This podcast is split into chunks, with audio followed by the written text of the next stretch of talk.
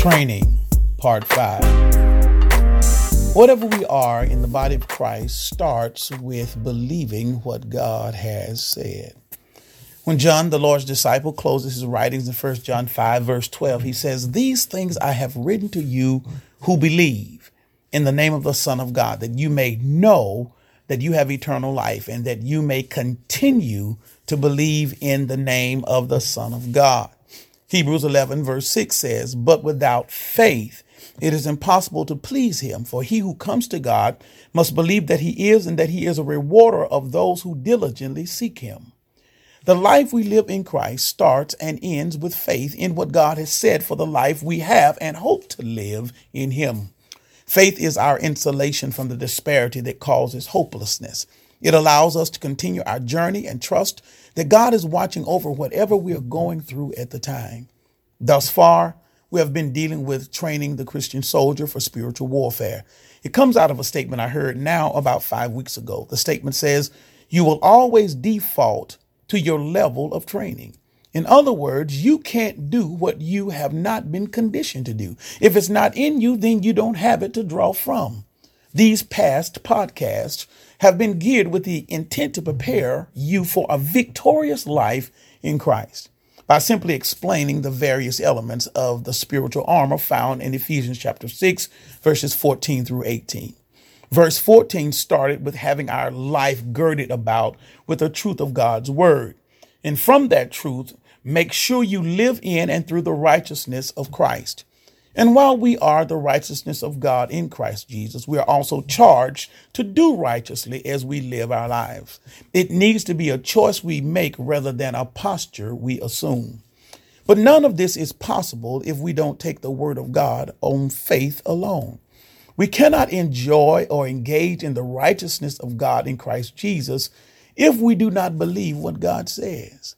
Everything that we are in the family of God starts with our shield of faith. Listen to verse 16.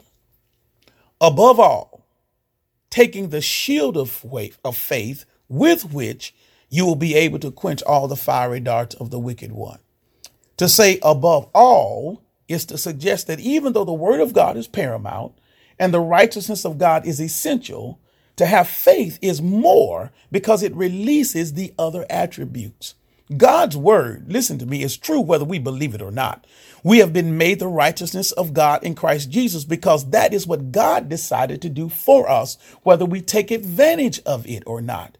But when we put on the shield of faith, it shields us from the stuff that would undermine our confidence in God's promises. It allows us to thrive despite the world we live in.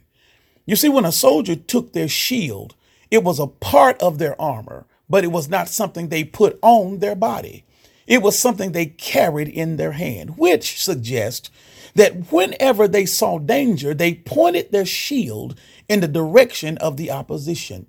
So when we see something in our lives that would adversely affect our life in Christ, we need to look at it square on and point our faith in God in that direction. Whatever the issue, our faith can quench all the fiery darts of the wicked one, all the stuff that would cause us harm. But here is the thing our shields won't work if we don't point it in the direction of the opposition. That is why the Hebrews 11, verse 6 text says, Without faith it is impossible to please him. For he who comes to God must first believe that he is, and that he is a rewarder of those who diligently seek him. The power to overcome our circumstance rests in our decision to point our faith like a shield in the direction of our calamity, our misfortune, our daily grind, or whatever it is we face.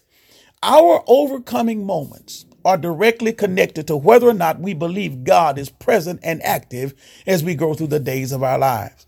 The text says that our shield of faith gives us the ability to quench, which means to put out all the fiery darts of the wicked one.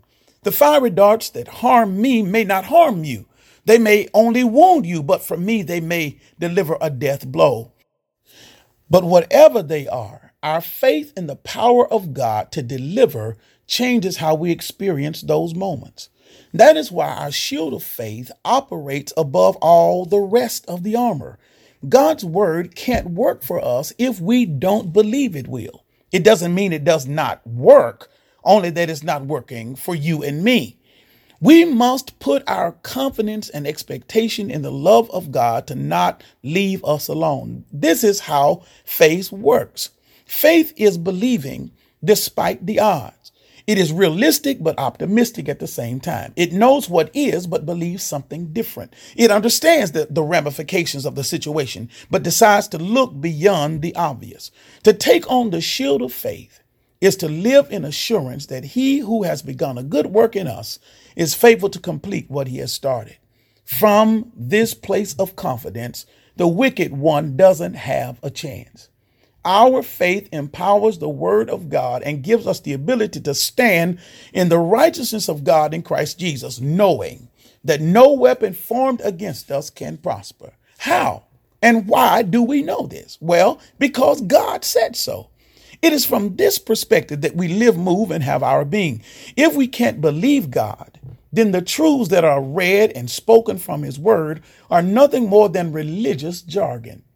Our shield of faith is attached to years of history where people just like us have weathered all sorts of storms in the name of God's promises. They have beat sickness, financial hardship, family trials, relationship difficulties, political strife, unjust acts, and come out on the other side victorious simply because they pointed their shield of faith in the right direction. It makes me think of Captain America. I'm a big Marvel Comics fan. While he's a super soldier, it is his shield that's a game changer, y'all. It's made from an indestructible material called vibranium. It allows him to fight with confidence because if he gets into a real if he gets into real trouble with a formidable foe, he just anchors himself down and hunkers down behind his shield until the enemy runs out of ammunition.